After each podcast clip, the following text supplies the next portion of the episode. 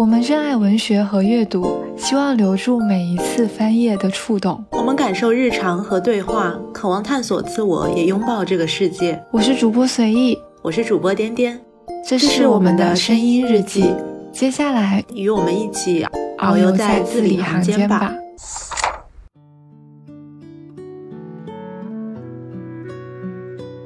本期节目由每一瓶都好喝的 Jolly 风味葡萄酒赞助播出。Jolly 风味葡萄酒，进口酒源搭配天然茶果汁，口味独特浓郁，入口无负担，零香精、零蔗糖、零劣质酒精，坚持原料的高品质更健康。小瓶装配合螺旋盖，轻松开启，可以独酌，也可以朋友聚会时边聊边喝，让喝葡萄酒这件事变得轻松自在。出生 notes 和评论区可以解锁字里行间听友专属优惠，为你生活中蓄谋已久的时刻来一瓶 Jolly 吧。让我们隔空干杯，共享美好。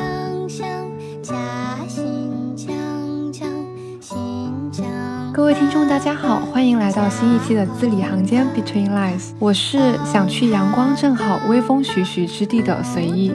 我是去过两次大理，依然对它知之甚少的颠颠。这期节目算是我们挖了比较久的一个坑，现在终于要开始填了。有老听友可能会有一点印象，我们很久前就提到要做一个城市系列，可能是结合一座城市相关的书籍和影视作品，以及我们去旅行或者生活过的经历，展开聊聊这座城市的一切。本来想的是一开始可能会先由我们两个的家乡入手，但因为一直没有找到比较合适的作品，所以就搁置了。这个理由真的好冠冕堂皇啊！我有一种更冠冕堂皇的理由，就是有一种近乡情怯的心态吧。就因为关于自己的家乡，呃，有太多想说的，最熟悉而又最陌生的地方。哦，你这个理由更好哎。这次也是一个比较巧的一个契机，刚好有两部作品都同时提到了同一个城市。一部作品是年前比较火的电视剧《去有风的地方》，一个是一本书籍叫《仿佛若有光：大理访谈录》。都指向了大理这座很热门、很熟悉，有可能其实我们很陌生的城市。所以呢，城市系列第一期我们就会来聊一聊大理。嗯，对，而且我们就想说要找一个我和随意两个人都去过、去旅游过的城市嘛。其实这样的地方也并不太多，大理就刚好是其中之一。对，我们现在呢非常有仪式感了。我们开了一瓶酒，我们准备这一期呢边喝边聊大理，因为觉得大理其实也是一个跟酒很合适、很适宜的一个地方。对，而且我开的这瓶就特别，嗯，适合我们这一期的主题。我开的这个是 Jolie 的浆果洛神花红葡萄酒。我看到他介绍是说有加入五种浆果果汁，还有现泡的云南洛神花茶。因为我们这次刚好要聊云南大理嘛，所以我就想说很适合我们这期的氛围。而且它因为基酒选的是西班牙的一个葡萄酒，作为一个学西语的人，那我自然是要开这一瓶了。那你猜我开的是哪一瓶？我猜你开的是荔枝绿茶起泡葡萄酒。哇，你好懂我！你那你猜为什么？嗯，我不知道，但是我本来也在犹豫要不要开这一瓶，因为之前我们聊酒的那一期，我就有推荐过，我挺喜欢喝那个 Moscato，就是一种白葡萄酒的小甜酒嘛，我觉得它口味还挺合我的。我不知道你是不是因为这个原因？对你刚刚准确提到了它的一个，就我选它的一个理由就是甜，而且它的颜值其实是独树一帜，其他两瓶都是黑色、红色的包装，只有这个，因为只有它是白葡萄酒。所以它是白色透明的，非常的小清新，非常符合我的审美，所以我就开了。那我们要不要先隔空来干一杯？好的，干杯。你上一次去大理是什么时候？以及你有什么印象深刻的事情吗？开头的时候说了吗？我其实去过大理两次。第一次是我初三的时候毕业旅行，我和我一个朋友去云南旅游。当时我们是抱团走了好几个地方，像大理啊、丽江还有昆明。整一个行程是比较着急的，而且因为我记性不太好，时间比较久远，所以我印象就不太深了嘛。我第二次去是二一年的时候，我们公司团建去大理待了一个礼拜。一个比较明显的感受就是，十年前大理它其实主要是以大理古城为中心的嘛。当时我们去玩的时候也是住在古城附近。呃，二一年我们去的时候就感觉大理变得更大了，就是它更大范围的大理它就被发现了，被开发了。我们就是住在洱海边上的海景房的嘛。仿佛若有光里面也有提到说，比较早的时候，其实在当地人的心目中，只有特别穷的人才会住在海边，因为海边都是大家倒垃圾的地方嘛。一直到后来大理被旅游开发了之后，才有了这么多的海景房，然后大家才慢慢的搬到了洱海旁边。对，我觉得这是我两次去大理之间一个比较明显的变化的感受吧。我去大理的时候是在一五年。其实应该也有七年了，那也很早哎。对，大三的时候在澳门交换嘛，那可能是我印象中最后一次坐火车出去玩。哇哦，你从哪里坐火车去？从广州出发，坐了一天的火车，就绿皮火车，二十多个小时吧，也比较像是走马观花啦。因为那会儿可能不太会去做什么比较深刻的事情。我记得当时我刚到大理的时候，就发了一个朋友圈，就觉得说那时候的蓝天真的是美哭了，苍山洱海嘛。然后后来我还去爬了，就是玉龙雪山，就应该是我到目前为止去过海拔最高的地方。大理它其实是地处高原嘛，然后它的云就会特别低。我当时是坐飞机直飞大理啊！我说二一年的时候，一出机场一抬头就感觉那个云整一个都压下来了。然后之后我在大理的一个礼拜吧，就是无论你什么时候抬头看，都觉得大理的天很好看，你真的能体会到那种云卷云舒、花开云动的感觉。仿佛若有光里面那本书也多次提到了云。就说你只要到大理，然后找一个观景台，看着云，就足以让就是整个人震撼的。可能几个小时你坐在那，你都每一分钟每一秒钟它的景色都不一样。就云的形状，整一个跟天的一个搭配，都是一个很新奇的体验。对，当时我们住的那个海景房嘛，打开窗户就可以直接看到洱海。它有两个类似于沙发椅吧，我就和我的室友 有有一个下午就一都没有出门，一直坐在窗前看云，还有看天看海。哦，这就是大理啊！哦，对，其实我觉得我们应该一开始先。厘清一下几个关于大理的概念。就首先，大理白族自治州它是云南底下的十六个地级行政区之一嘛。然后，大理白族自治州的首府是大理市，也就是古代南诏国，就是《天龙八部》里面那个南诏国和大理国的都城。大理市底下又会有几个镇子。一般游客比较常去的可能就是大理镇，就是大理古城所在的地方，还有像下关镇啊，啊下关镇好像前几年撤掉，就变成几个街道了。然后还有喜洲镇，也是一个古镇，还有双廊镇，也是现在比较热门的一个旅游去向地吧。我们一般在说大理的时候，更更多的说的是大理市吧。那我们下面就要讲一下两部作品吧，一本书叫《仿佛若有光》。这个要不你来介绍一下？行，其实我们想说这个仿佛若有光的话，也是因为它的出版社是乐府文化。上周的时候，它是在公众号发一个求助的推文吧，叫做“乐府遇到了困难，我们决定向死而生”。大致内容就是说，它因为一些商业上面的操作陷入了经营困境吧。就不过后来我看前两天他又发了一篇，说现在问题已经暂时解决了。然后乐府文化的话，它其实是驻扎在大理本地的一个出版社，然后它也出了很多和大理还有云南相关的作品，像《仿佛若有光》就是其中的一本。它主要是就是作者他采访了十四位大理新移民，呃，然后这个书就是集结了这些采访的对话录，然后讲了一讲这些大理的新移民他们在大理的一些生活的故事，还有他们对于大理的理解，以及他们过往的一些人生经历。就除了这个仿佛有光的话，乐府也出了一些关于别的云南的作品，比较出名的有那个雪山书系。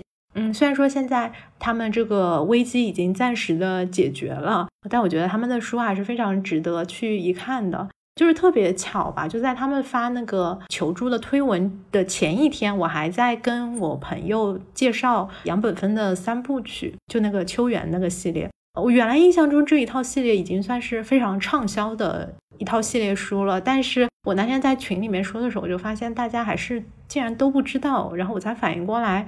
它可能还是属于比较小众吧，可能只是在一个小圈子里面很有名。可能我们这一期聊大理，也是希望大家可以多关注一下，因为我觉得，嗯，有一些书确实很少有人会去做它。然后我觉得乐府一直坚持在做的话，还是挺难得的。抛开他做的这件事情的理想主义啊，其实这本书本身是非常好看的。到大理的这些人，然后他们对于大理的一些情感，以及他们的一些艺术上面的主张，和这个大理整一个社区。就像第一篇里面讲的，标题是全国只有一个社区在大理嘛，这个还挺武断的，但可能你看他讲的时候就会觉得还挺有道理。因为前面三篇都是许嵩的访谈，只是说中间有一定的时间间隔嘛，我在读的时候就被戳了一下。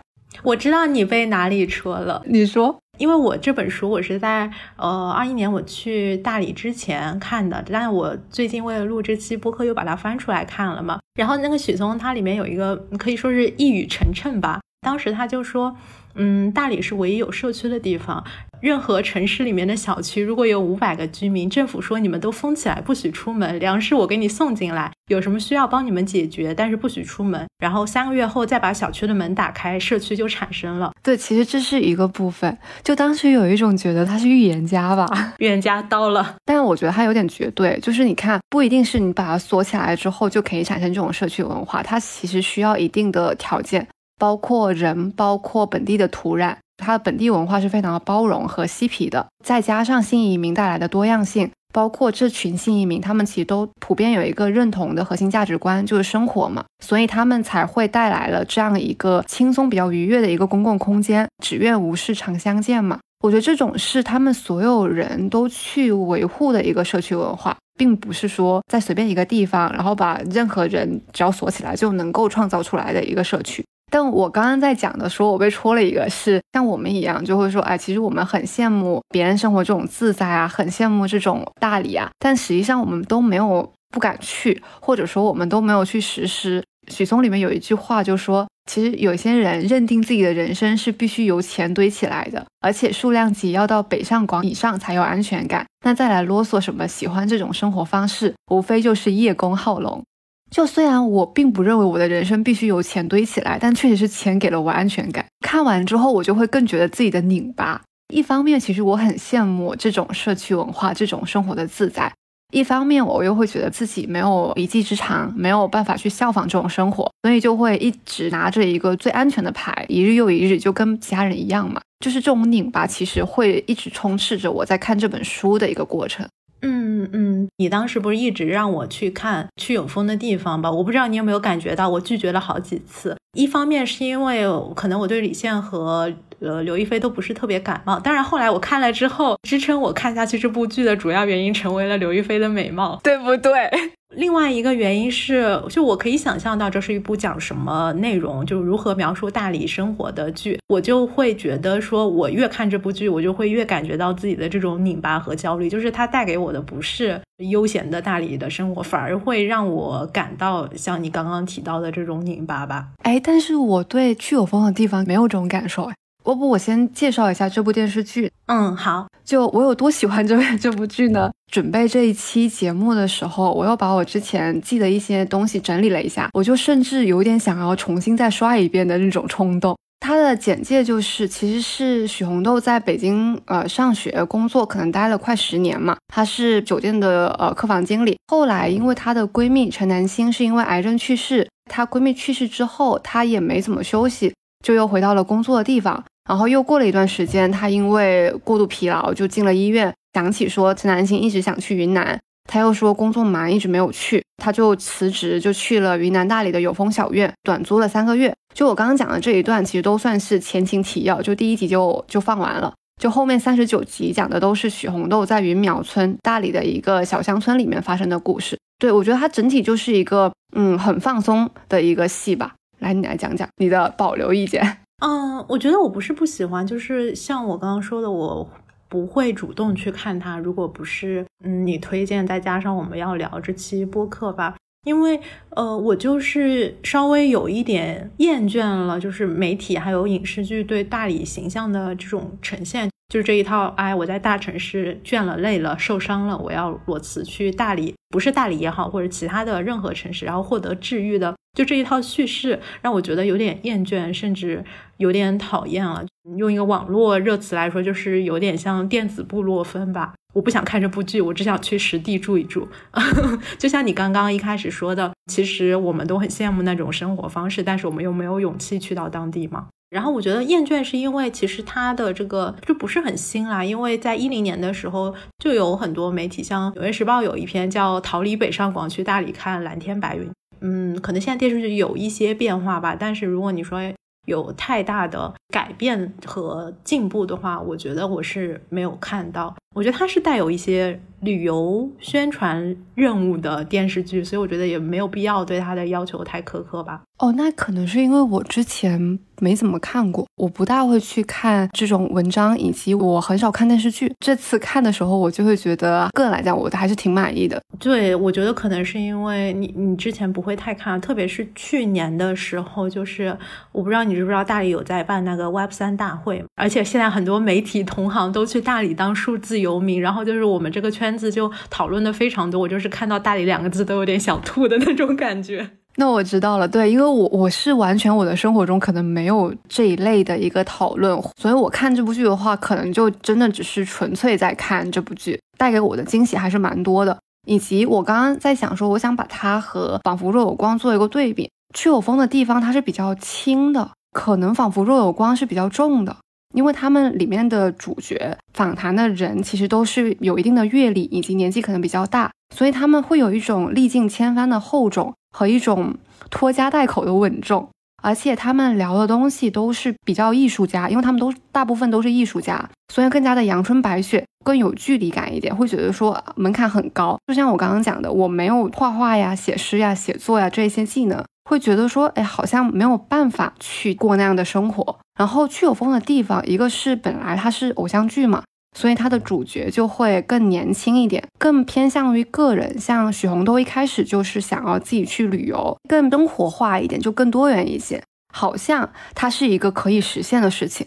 所以去有风的地方，对我来讲没有那么的焦虑。对我来讲，它是比较轻的一个呈现。嗯嗯，对，其实我在看去有风的地方的时候，也有被他唤醒很多。当时我去大理时候旅行的记忆，因为很多就是他拍摄的那个云苗村，并不是在现实中有这么一个地方，它是在很多地方拼起来取景构建的一个虚构的地方嘛。看到很多我们之前呃旅行的时候去过的地方，所以被唤醒了很多的记忆。我不知道你有没有这样的体会？就你之前在大理的时候，有没有什么让你比较印象深刻的这种？吃喝玩乐还有旅游的故事，其实我去大理真的已经没有什么记忆了。嗯嗯，大理现在对于我而言算是一个挺陌生的地方，能够想起来的可能就是我们当时坐了很久的火车，然后到了大理之后，跟我的朋友，我当时的一个发小，然后去大理。还有一个印象深刻的事情是，我在生日当天是在香格里拉上面的医院。我一开始以为是高原反应，但可能是因为我们在香格里拉乡下吃了一顿。蘑菇吗？不是蘑菇，是那个汉堡德克士吧？吃完之后就开始上吐下泻，我们就进了医院。我以为你是吃菌子，然后进了医院。去有风的地方里面，他们不就是因为吃了没有炒熟的菌子吗？想起当时我们在大理的时候，也去吃了菌子的火锅。众所周知，我其实是一颗蘑菇。好的，到云南大理就等于说是回家了嘛，认识了很多我的小伙伴。然后大家应该都听过那个，这个应该是什么顺口溜吧？红伞伞，白杆杆，吃完一起躺板板，躺板板睡乖乖。没听过啊？你没有听过啊？就是说云南那些他们上山采蘑菇，嗯，一不小心就会吃到致幻的蘑菇，就吃了会看到小人的嘛。可能大家比较熟知的就叫剑手青，去有风的地方里面，他们应该就吃了这个剑手青。它其实是牛肝菌的一种，但是它叫剑手青，是因为你把它切开来的时候，它就会迅速的变成蓝色，或者说你用手碰它发生一些这个伤变的反应，它也会变成蓝色。它的吃法就是你必须把它切得很薄再炒，然后要爆炒，就是高温之后它就没毒了吗？对对，是这样的。但如果说你没有炒得很均匀的话，就会像电视剧里面拍的那样，要不就是上吐下泻，要不就是发生一些幻觉。当时我们是吃火锅的嘛，服务员就跟我们说，你你们一定要把见手青先放在锅里面煮二十分钟才能吃，它会有一个沙漏在倒计时嘛，而且你不能和别的蘑菇一起煮，必须要先单独煮。然后我们当时就很没有见过世面的样子，那二十分钟连筷子都不敢伸进去，因为它比如说你在切的时候粘到那个砧板上，或者说粘到筷子上面，我们就很担心也会有毒。就在云南认识了很多之前都完全不知道的物种，呃，我记得我们吃了什么青头菌，还有松茸啊、鸡枞菌、干巴菌，对，干巴菌炒饭特别香，反正就很多都是我们之前闻所未闻、见所未见的那种蘑菇。那我在大理都没有吃过蘑菇，你应该再去一趟。你之前可能已经比较久远，而且现在它肯定就是大理在不停的变化。有风的地方可能是辞职宣传片，再加上大理旅游宣传片吗？看完之后可能就会直接过去大理。它是在春节的时候播的吧？然后播了之后，好像大理的很多民宿还有客栈都订满了，反正就迎来一个新的旅游高峰吧。应该也是正好撞上了疫情开放。嗯嗯，对，天时地利人和。就刚好我昨天和一个朋友见面，他说他是在去年十二月份的时候去了大理，那个时候不是还疫情比较严重嘛？他就说几乎没有什么人，而且有一些景点他可能正趁着疫情的时候就在修缮，所以都没有开放。我在看这部剧的时候，我经常被打动的其实是一些很小的场景。许红豆刚到的时候，他就会看到一群小孩在给蚂蚁加油，因为蚂蚁在一个坑里面，就是一直爬不出来嘛。然后那些小孩跑掉之后，许红豆就是一口气吹了一下，蚂蚁就爬出来了。我印象比较深，就是到处都是小猫咪，他们小院里就有一只猫叫佳慧，然后还有一只好像是没有名字出现吧的一只小黑猫啊，对，是的。当时我在大理的时候也是这么感觉，就是到处都可以看到小猫咪，猫咪爱好者的天堂。他们可能也不是流浪，可能就是有人养的，他们的天地非常的广阔。我在大理的时候，其实没有跟当地人有过太多的交流。我当时应该住了一个青旅，有一个加拿大的一个爷爷，当时在阳台上面跟他聊了一下。仿佛若有光里面也有提到，说大理其实是背包客文化的一个聚集地，外国友人啊，第一站到中国可能都是到大理。大理这个文化其实非常的包容，呃，能够欢迎他们的到来。就包括白族文化，其实也是一个对其他文化是非常的好奇、非常接纳的一个态度。可能就是这些本地文化导致了一批又一批的新移民能够从一开始进入大理。大理的移民可以主要分为四个阶段嘛，一开始是上世纪八十年代，就是西方的一些背包客过来之后，就有一波人到大理。然后九零年的时候，就是可能在《仿佛若有光》里面提到的一些艺术家，当时有一群艺术家搬到。之后一三年，就是我刚刚提到，可能新周刊那个时候，就大家觉得北上广太拥堵了，天气太差了，所以很多人是因为喜欢大理的这种环境搬到了大理。然后一七年的时候，大理它的中心从古镇转移到了洱海，因为当时政府开始治理洱海了。我不知道去年啊，二零二二年这个由数字游民带来的算不算新的第五个大理移民潮的节点？我觉得之后可能会也成为一个比较重要的节点吧。之前看仿佛若有光。它里面有提到阿德是开书店的，他开了一个书店叫海豚阿德，他出版了包括《苍山下》《大理百工》，但是我全网找《苍山下》都没有找到他的电子书，二手书都要卖到好几百了，因为可能绝版了吧。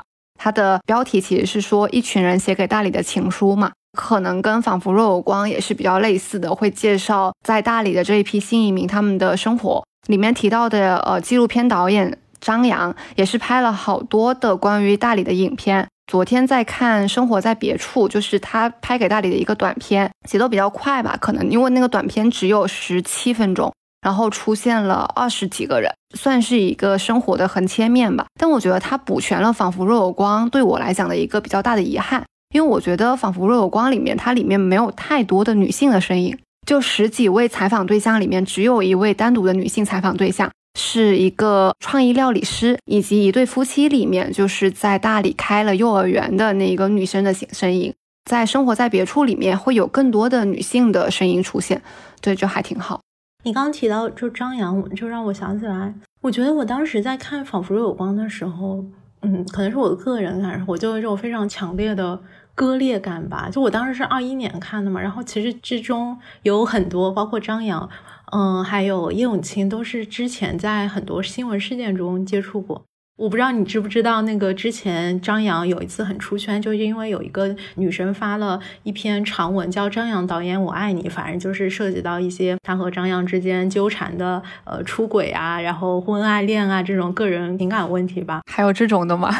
对对对，然后就不做道德评判吧，在此。包括叶永青是一九年的时候，当时我不是在做国际新闻嘛，他抄袭比利时的一个艺术家叫谢尔万，我们有去采那个比利时的，就谢尔万嘛，对方的工作室答复就是说叶永青是抄了长达三十年吧，而且当时叶永青在比利时办展的时候，谢尔万也有当面和他聊过这个情况，呃，但是之后他还在持续的进行这个抄袭的行为，然后后来我。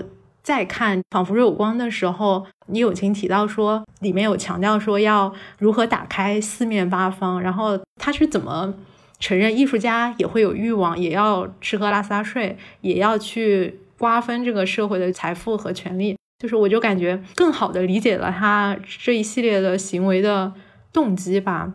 他有提到说，他有一个美国的朋友给他发了一张画廊的照片，然后他说他站在那个画廊里面，就感觉到艺术怎么如此的令人讨厌，它一点都不代表我们美好和有趣的地方，它变成和最坏的心思在一起，和罪恶的欲望在一起。读到这一段的时候，还是有点讽刺的吧。就叶永青他有说云南是失败者的天堂嘛，然后失败的人去到云南之后把自己修复好，我就想到去有风的地方里面有一个创业失败，就是多次连续创业者叫马爷，他就整天在小馆那个民宿里面打坐，后来他有承认说自己打坐其实是想要压抑自己创业的冲动嘛。所以我就觉得大理这个地方给我一种割裂感，因为它一方面可能是象征着就是我们非常向往的田园诗歌般的生活，但是一方面它又承载了很多很多的欲望。在大理办这个 Web 三的大会嘛，可能是一边谈论理想主义，一边却在追风口投机，然后就是非常的浮躁吧。另一方面就是大理这么一个非常。注重在地的社区文化的地方，但是它现在却成为了 Web 三最火热的地方，挺有意思的。我只能说，证明了世上没有乌托邦。对我就觉得它就像一个虚幻的乌托邦一样。其实我之前在看《仿佛若有光》的时候，我有一个很强烈的感受，就是其实那个地方在哪里可能并不重要，有没有这个地方也不重要，重要的是人找到了可能自己内心的平静，或者说脱离了社会和外在一些评价体系。你就可以获得也无风雨也无晴那种闲庭信步，或者是那种呃诗歌田园的生活，可能只是恰好，就只是刚好是那个地方而已，不一定是把大理塑造成一个世外桃源，一种乌托邦，一种进去之后你就可以得到净化。我觉得没有一个地方有这样的魅力，或者说没有一个地方有这样的一个能力，能够让你脱胎换骨变成另外一个人。他能做的只是催化剂。对，因为许嵩还有那个猫猫果的创始人陈刚，他们都是杭州人嘛，所以我在看他们呃有时候说的时候，我就觉得挺有感触的。因为很多人说杭州很好嘛，许嵩就说不是杭州好，是中国有些地方太差劲了。然后他觉得现在的杭州已经不是属于他的过去的那个杭州了，对，已经不是他那个就是小桥流水的江南水乡，所以他就从杭州可以说是逃到了大理吧，然后。大理他们一开始也不是在一开始在古城，然后又从古城逃到了双廊洱海边，就是感觉是一段不停在逃亡的旅程。不过我觉得大理还是有它独特的这种嗯土壤的吧，就像我们刚刚一开始说的，就它成为一个被美化的乌托邦也是有它的原因的，可能是因为离政治中心比较远一些吧。说逃离，就去有风的地方，许红豆也是逃离。他在逃离的也是说一种日复一日的，像一个螺丝钉或者像一个钟表一样一直在转的一个生活。其实我很喜欢去有风的地方里面刻画的群像，因为我觉得它非常的饱满，每一个角色他都是有他自己的思想，有他自己的一个故事，有自己的一个节奏的发展。很多国产剧可能就是有很多的工具人。但我在去有风的地方里面看到的，比如说像写网文的大麦，因为我本身就是做网文行业的，像春光黄星星，就很多人都说，如果黄星星可能在其他那种比较红的电视剧里面，他应该是主角，他就是一个非常有理想主义的一个形象。包括刚刚讲到创业失败的，就是一直在呃小院里面打坐的老马，驻唱歌手胡有余，还有啊因为捐款被网暴之后逃到了大理的娜娜。背后它都有一段故事，这是外来人的故事，以及本地人的，包括木雕师绣娘，还有凤仪呀，然后阿贵婶啊，哦，还有那四个很可爱的小朋友，就是四小神兽。它里面不是有那个凤仪和昌叔吗？他们穷到就是，我记得有一个场景是他们在灶台下面炒饭嘛，灶台会落土，他们没有钱修缮，所以他们吃的东西里面就会有土，他们吃的时候就要把那个土吐出来。凤仪和昌叔他们肯定不算是那种像主角要花很多的那种笔墨去描写的人，但他为每一个角色里面或者每一个人物，他的描写都是非常的细腻的。他其实有在刻画，就是外来人他们来到大理之前的他们背后的一些经历，以及他跟当地的人发生的一些小的事情。我其实印象最深刻的是李现演的那个角色叫什么来着？谢总的奶奶，就是他们叫娘娘吧，当地很多白族的奶奶们，呃，在电视剧里面就呈现出非常可爱的形象，包括阿贵婶，就是她是一个特别心直口快。大家所有人跟他说：“你这个事情千万不要说出去。”但是转头就会告诉别人的，就是每一个娘娘她都有她自己的性格。呃，那个《仿佛若有光》里面有一个上海的艺术家叫沈建华嘛，他就是搬到洱海这边之后，教当地的这个白族奶奶们画画，也在全国各地给他们做展览啊，然后把他们的作品做成画册卖，这样子带动当地经济的一种呃形式嘛。他在采访的时候就提到两个我就是印象特别深刻的事情，就是一个是，嗯，一开始有一个娘娘，她对于自己画画，因为他们没有学过嘛，她就特别没有信心，嗯，然后沈建华就跟她说，哎，你回去点支香，问问观音，如果说观音希望你来的话，你就来吧。第二天这个奶奶她就来了，她就跟沈建华说，因为观音跟她说派个人来教你，你还不信，所以她就过来了。还有一个，他采访中提到，呃，我觉得非常有意思的，就是说当地白族人他们有一种叫鱼调，就是用一条鱼的口吻来讲述自己的一生嘛。比如说有一条鱼说：“我躲在水草里，非常害怕，但是还是被人抓到了。被人抓到之后，我不想被富人给买走，因为穷人抓鱼，富人吃鱼。他一路上呢，就听到那那个人在讨论说，要把自己怎么做了吃，是清蒸了呀，还是做快了呀，怎么怎么的。”后来，这些奶奶们就把这个白族的语调用话来呈现出来了。就其中有一句叫做“洱海里跑着马，山上去抓鱼”，鱼钓里面的这就叫做反钓嘛，就是因为马本来是应该是在山上的嘛，然后鱼应该是在海里面的嘛。去年吧，有推荐过洛尔加有一首诗歌叫《梦游人谣》，里面有一句“船在海上，马在山中”，但是它其实有一个配图，是一匹蓝色的马，就好像马也到了海里面，就整个世界颠倒了。我就觉得，就是时间和空间的距离这么远，这么远，但是某种东西还是冥冥之中有相通的。在大理这座城市，就有一些东西真的很玄幻，到最后人总要相信一些什么东西，但这个东西可能就是信仰。可能就是你自己找到的一个锚定物，因为我小时候我奶奶也是求神拜佛的，就可能到现在我也会觉得那是一种传统迷信。因为我奶奶小时候会去烧香的时候，就不是那种纸符吗？烧完之后那个灰烬要兑水，然后把那个水喝下去，这是我的噩梦。哦天呐！我第一次在身边人听到，就是真的有喝那个符水的，对，是真的有。等到现在了，不会让我喝了，但是会让，比如说那个符要放在一个脸盆里面，你要去洗脸，又要用那个水洗，求完之后要放在钱包里面，就每天带着。我当时在看的时候，瞬间有一种回到了我小时候那种感觉。我就觉得大理就是一群奇奇怪怪的人吧。哦，我记得那个书里面有提到说，就一二年不是很流行世界末日说嘛，然后大理就会有很多人特别相信这个事情，就是在那边煞有介事的准备开始储粮啊，或者说准备一些要拯救世界的东西。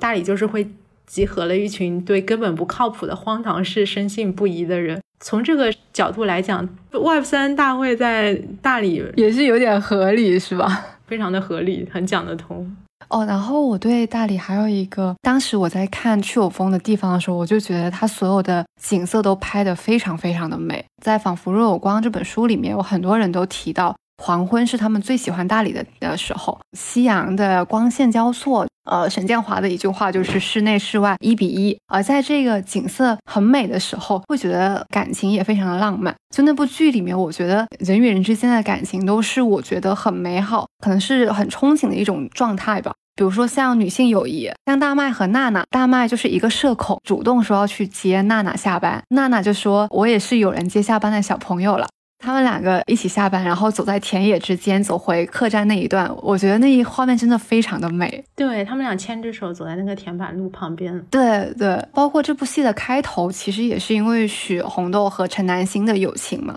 就这个其实贯穿了整部戏。许红豆其实把陈南星称为我最爱的人。他最后去他家乡，就是他的墓地的时候，他其实是拿了一瓶酒，把酒放在旁边，一边喝酒一边跟他展示，说他在大理遇到的所有的事情，因为他都拍了拍立得嘛。水红豆其实也在很想要以一种很轻松的口吻跟他讲，但是他喝酒的时候已经就是有点想哭的感觉了。就那个画面，我也觉得很打动。谢之遥跟许红豆说陈南星这个事情的时候，有点像 Coco，Coco 那里面也有提到嘛，死亡不是终点，就遗忘才是嘛。只有当你不断的提起一个人。当你说出他的名字的时候，他就存在着；如果你闭口不谈，他才是真正的消失。我还没有看完这部剧，我才看到第三十二集，所以我还没有看到你刚刚说的，就是他回去之后拿了一瓶酒看陈南星那一段。但这部剧里面有很多就是出现酒的地方，就一开始我记得就有他们自己家酿的樱桃酒，然后后来许红豆要离开大理之后，当地的娘娘还给他寄了十瓶的这个玫瑰酒吧。我当时看的时候就非常的 想喝，因为自己也是属于比较偏爱果酒，因为我感觉口味上可能接受度更广吧。永豆跟谢志尧他们之间的感情也很慢热嘛，这个慢热的过程中有好几处吧，可能都是酒推动的。其实大理酒吧也特别有名嘛，像人民路那一带就聚集了很多的酒吧。我当时有去大理一家叫大理九月的酒吧。受我高中语文老师的影影响，还比较喜欢周云鹏。周云鹏他也是在大理十年之久吧，就在那边住了。然后大理九月就是当时周云鹏还有其他的一些民谣歌手经常演出的地方，像什么野孩子啊、万晓利啊。就他原来是在人人民路上，后来就人民路这边被旅游开发之后就搬走了嘛。周云鹏就经常在那边唱一首叫《九月》的歌，因为九月其实是孩子的一首诗嘛。今年一月份的时候，周云鹏好像他也离开大理了。然后他在离开大理之前，还又在大理九院又办了一场暂别大理的专场演唱会。大家来来去去的人来人往的，但是大理还在。对，大理还在。对。当时没有喝，要不现在来喝一杯？可以。哎，我觉得这个其实还挺好喝的，因为它甜。我有点喝的上头了，就是我，你有你有感觉我话比较密吗？我发现了，感觉出来了。这是一期微醺的节目，但它的度数其实不是特别高的，不是你一个喝一口就能倒的人。如果想要知道颠颠喝一口就倒的故事，欢迎去听我们之前一期聊酒的节目，叫一杯敬逍遥，一杯敬自由。干嘛？人家不要面子的吗？啊，我觉得它这个真的挺适合我的，就是普通的这种红酒，它都是木塞子嘛，一个是很难开，另外一个是搞回去就不大方便。哦，对我现在由于我觉得我再喝我就不行了，我就把这个盖子盖上，就比较适合我这种不太能喝的人。对，我觉得它还挺轻松的，就不用工具就可以开了。我上次去我朋友家聚会的时候，因为我之前。也开过那么几次红酒瓶吧，然后我就觉得我这个技术非常的过关。我去我朋友家的时候，我就自告奋勇说：“哎，我来开红酒。”结果我不小心把他家的开瓶器给开断了。对，还有很多次，有没有印象？说拿着一瓶红酒，然后一直家里就是找不到那个起瓶器，瓶装设计还挺好的。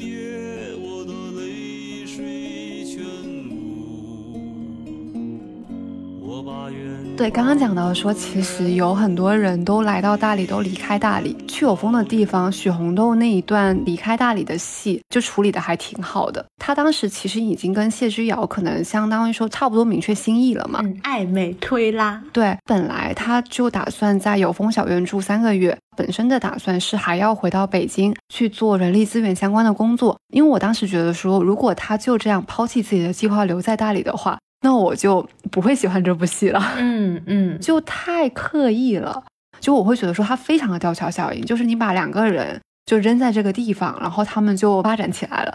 谢之遥跟许红豆告别，就在海边那个告白，我觉得非常的打动我。许红豆我跟谢之遥说，你你其实送了我很多东西。谢之遥说我送你什么了？许红豆说日出日落星空勇气希望。然后后来就说我现在还要再送你一个东西，就是我送你一段记忆。他就开始跟许红豆表白，而且非常的真诚。在一个海风晚霞、有风吹过的地方，他的告白语是说：“呃，去过你想过的生活吧，祝你幸福。”就他没有说说你留下来吧，就是我们可以在这里干嘛干嘛。所以我觉得他是一个非常清醒，也是一个非常好的男性的形象。告白完了之后，许红豆也是就直接回家了，不是在当下说三个月就决定要留在这里敲下终身，他不是的，他其实是一个非常清醒的一个决定。我还挺羡慕这种很同频的亲密关系吧。他们两个人其实都非常的克制，这种节奏其实是很很适宜、很恰当的。对我来说，这部戏的最后，其实所有一些好朋友，然后在那边一起喝酒。当时有一个祝酒词是说“年年有今日，岁岁有今朝”。看完这部戏的一个感受是，我觉得这可能是一部我看完之后真的会希望他们的生活在继续的感觉。最后一个字幕是“乌云会有时，总会有风来”。那我们关于大理就分享到这里，我们下面可能再接着讲一些我们这两周发生的一些美好的事情。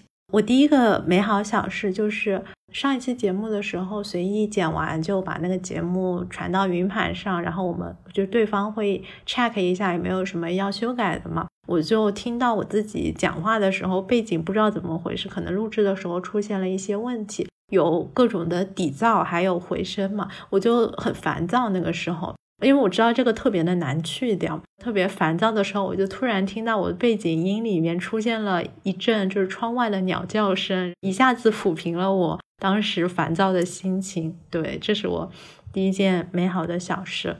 第二件美好小事是，这周五的时候，中信有邀请我们去参加他们在北京的一个今年度的新书发布会嘛，就会说一下他们今年有什么重点的新书要推。所以因为在上海，所以就此次无缘参加了。然后我去了之后，我就认识了很多新的朋友，然后其中有一个小姐姐就坐在我旁边。后来我们结束之后，因为她就在亮马河附近，后来我们那个活动结束之后，就一起在亮马河附近遛弯。当天太阳特别好，坐在河边聊了会儿天，觉得特别的舒适。还有我第三件美好小事，我最近和我的室友学了一个新的技能，就是下象棋。你会下象棋吗？我小时候会哦，我发现你们都会，就大家小时候好像都会下象棋。我不知道为什么小时候没有人教过我下象棋。我室友教了我下象棋，呃，所以我昨天和我朋友去什刹海附近的时候，就看到一路走过去有好几个象棋局，大爷们都在下象棋，而且他们的棋盘都是各式各样的，就有一种是有点像公园的娱乐设施吧，就是它的桌子上面刻着象棋盘。还有的自己带了那种象棋的垫纸，一个大爷就蹲在那个石头上面，就像一只鸟停在石头上面下象棋。而且大爷们的象棋也是五彩斑斓，有那种嗯透明的象棋，还有比较常见的木质的那种象棋，还有彩色的象棋。我第一次能够看懂别人下象棋，就觉得特别开心，就终于懂了规则。那么多年，因为原来小区底下也会有大爷坐着下象棋，但是我每次就瞅一眼，我就看不懂，我就走了。这回我终于能看懂了，就很开心。呃，我有一件跟你刚刚说你在江边还是湖边一个类似体验。我上周的时候跟一个很久没有见的朋友去滨江散步。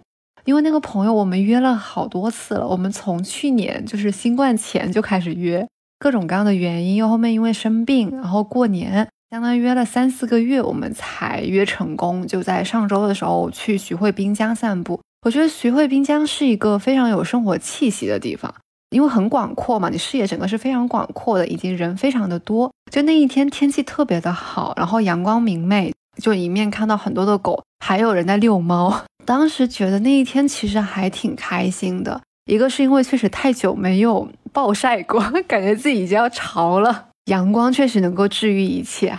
第二件事，今天中午本身是有约的，也是跟一个朋友也约了一起见面，但因为昨天就是因为临时呃发生了一点事情，所以我们没有成行。之前有买了牛油果和蓝莓，还有有给他买了一个礼物，所以我还是闪送过去了。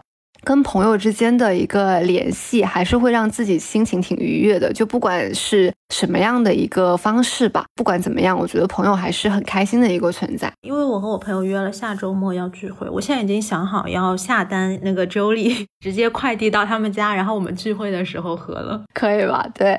然后还有一个是推荐一本书，这本书的名字非常的可爱，因为这本书叫《可是你真的真的很可爱》。感觉像大老师的一首歌。对，我也觉得，它是一个绘本，一个小人嘛，然后他遇到的一些形形色色的事情，其实很简单，但是又很治愈。最后一篇叫冲动，他一开始是说，呃，我讨厌这一成不变的生活，然后他就挂了一根绳，就是他说这次谁也不能阻止我。结果上去之后呢，他把那根绳子那个圈编成了一个花篮，盯着那个花篮看，眼神放光，说天啊，也太好看了吧。最后一句话是，我想我又爱上生活了。我觉得，如果说大家也厌倦，有点厌倦了这样一成不变的生活的话，可以现在反正疫情也已经放开，就可以去大理或者说别的地方旅行玩一玩啊。就像我们刚刚说的，大理可能这嗯十几年、二十几年也有很多的变化。但我记得，呃，许嵩当时他有说，大理它就像一个生态系统一样。生态系统它从来不负责完美，它的基本原理就是以万变求不变。我觉得正是因为大理它在不断的变化，所以说才更加值得我们去探索、去发现。如果说要有什么是大理不变的话，那可能就是刚刚一开始随意有提到说，大理的核心价值观就是“生活”二字。就像我们刚刚说的这些美好的小事一样，然后包括 Julie 也好，就它也在不断的升级和更新，但是 Julie 传递轻松愉悦的这种生活态度，这种理念就一直没有改变。无论是我们的播客也好，还有 Julie 也好，都希望和大家一起共度生活中这些非常美好的小时刻。感兴趣的朋友可以在 Show Notes 和评论区领取字里行间的听友专属优惠。对，那最后我们要不要就一起举杯结束这一期的节目？好的。感谢大家收听本期节目，字里行间已经在小宇宙、喜马拉雅、网易云、苹果 Podcast 等多个平台上线。如果你喜欢我们的内容，可以在评论区与我们多多互动，也欢迎在爱发电支持我们。我们下期再见啦，拜拜！下期再见，拜拜。